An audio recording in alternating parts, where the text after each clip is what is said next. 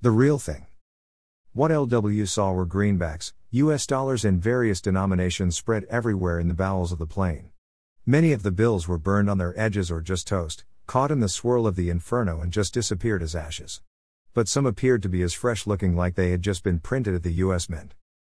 LW had never actually seen loads of real money in his life as a money manager for one of Wall Street's prestige firms. Although he had dealt with millions of dollars on a daily basis, it was all digital pluses and minuses on a computer screen, almost like Monopoly, without the paper money. He quickly scanned the remains and figured there weren't just thousands of dollars, but hundreds of thousands of 20s, 50s, and hundreds packed away in these metal containers. Jesus was the only word that came to the lips of LW. He kept repeating it over and over again, sounding like a born again evangelist trying to bring the congregation to its feet. Oh my God! He blurted out as he scanned the number of suitcase like aluminum containers. Some of the unopened ones had been ejected out of the cargo space by the plane breaking in half and landed more than 30 yards away onto his property. Most of the other containers were lying next to the black plastic bags, which contained the ash remains of the pilots.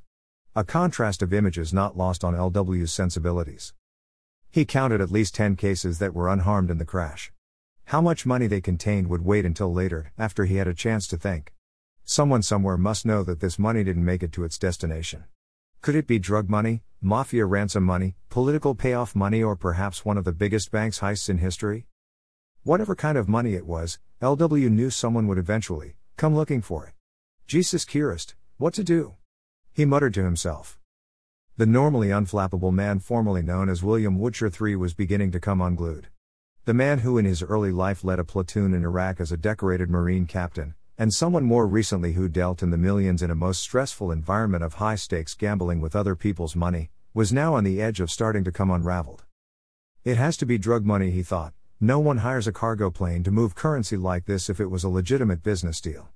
That is what banks are for high tech movement of money through the banking system and clearing houses. And then his suspicion was confirmed when he opened a few of the undamaged cases and found tightly wrapped plastic bags filled with white powder, kilos of heroin. Drugs and money, where was it coming from and where was it going? LW pondered.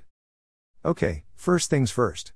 I have to do something with the ashes, he thought to himself as his mind raced with conflicting ideas. Graves, yes, I'll dig graves and hide them away somewhere not close to the cabin. Oh, that is not a good idea. What happens if the feds or local police come looking, and I've gotten rid of the ashes? Won't go over well with them, he thought. His mind was going back and forth with thoughts of the money, the bodies, the drug lords, the police, and the cargo plane, and on and on.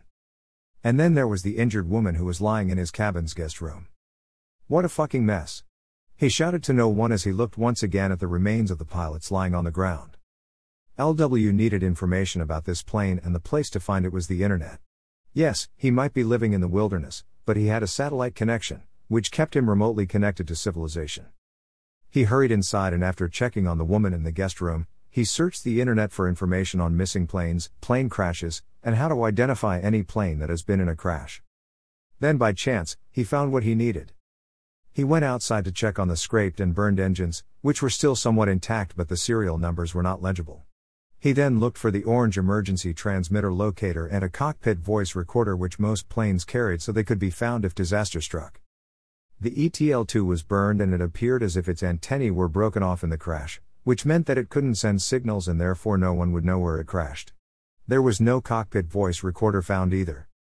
The tail section was intact and had a series of numbers beginning with N, so he copied these down and went back into the cabin. On his way, he wondered whether the FAA would want to know why he was inquiring and, more importantly, how long would it take for them to determine ownership or if indeed the plane had been reported missing. So many questions and so little time was his recurring thought. He had to try, so he prepared a message to the FAA and his inquiry was such that it might have appeared he was just checking out a plane before purchasing it. He was hoping there were maintenance records on this plane.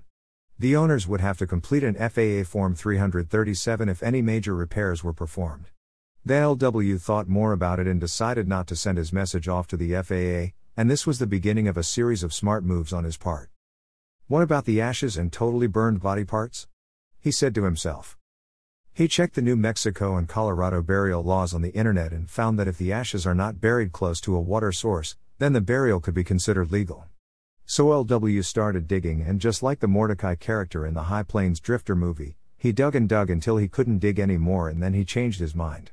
What the hell am I doing? He blurted out. This thought kept running through his mind. 24 hours earlier, his main concern in life was keeping his essential supplies up to snuff. Now his entire plan to just chill out and adopt a new lifestyle had come to a flaming end. He left the bagged remains of the pilots and began moving the 10 metal suitcases to the secured shelter hidden well below the cabin, which took most of the day. He knew they would be safe there no matter what happened next. The other containers, which had been damaged, were left in the plane's cargo compartment. He didn't try to open them. LW thought that if anyone did come a knockin', they would think that this was all the cargo on the plane. Or so he hoped. He kept checking on the mysterious woman lying in his guest room, who seemed to be either still unconscious or sleeping. If she stayed that way much longer, he thought he would have to get emergency medical help for her. An action he hoped to avoid. After dinner and checking the internet once again for any news of a missing plane, he went to the porch and laid down on the chaise lounge, feeling physically and mentally exhausted. He was tossing and turning, still thinking about what to do with the bodies, the woman, and the money, the plane, the money, and the goddamn drugs. Finally he fell asleep and didn't awaken until 9:15 the next morning when he heard a blood-curdling scream from the guest room. Quickly he jumped up and ran to the room where he saw the woman sitting upright in the bed with fright written all over her face. He tried to speak softly so as not to frighten her more, but his heart was beating so fast that he exclaimed, Are you all right? The woman began to cry and put her hands up as to push him away, even though he was still at the door of the room. Por favor, inverted exclamation mark, por favor, no me lastimes más she said. Having only a rudimentary understanding of Spanish, LW knew she was pleading by saying please, please, but not the rest of her response. Again he said, Are you alright? It's okay, I'm not going to hurt you, as he began walking slowing to her bedside. He held out his hand, hoping she would understand he was only trying to help her, but she continued to plead with him as she covered her face with the blanket. No me pegas. No me pegas. This movement covering her face he took to mean that she thought he was going to harm her. No, senorita, I won't hurt you. I am here to help you. He said softly as he approached the bed. My name is Lone Wolf and I want to help you.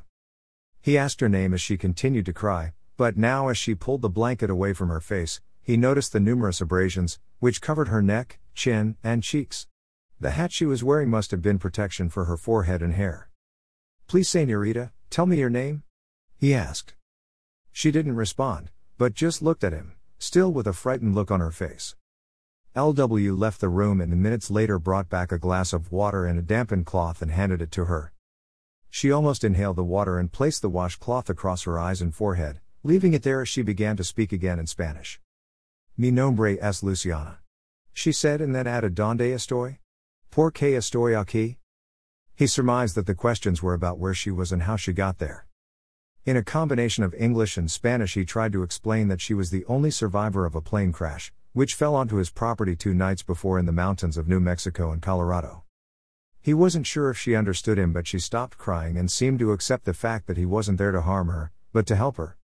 After thinking about how he was going to communicate with Luciana, he took his smartphone and opened the translation app and began dictating the situation they both found themselves in and how he wanted to help her. He then played the translation to her in Spanish. She got the look of complete surprise on her face as she listened to the voice speaking in Spanish from his phone. He then tried to find out the who, what, when, where, why, and how about the plane crash and the cargo the plane was carrying before it nosedived onto his property. So he tried to find out if she spoke any English. Se hablas Ingles? She replied, Si, a little. He began to rattle off his questions, and through her broken English, he found out that the plane had originated in Mexico, stopping somewhere outside of Las Cruces. Where something terrible happened. She told him the story from the time the plane landed until it left the ground and started flying again toward its destination.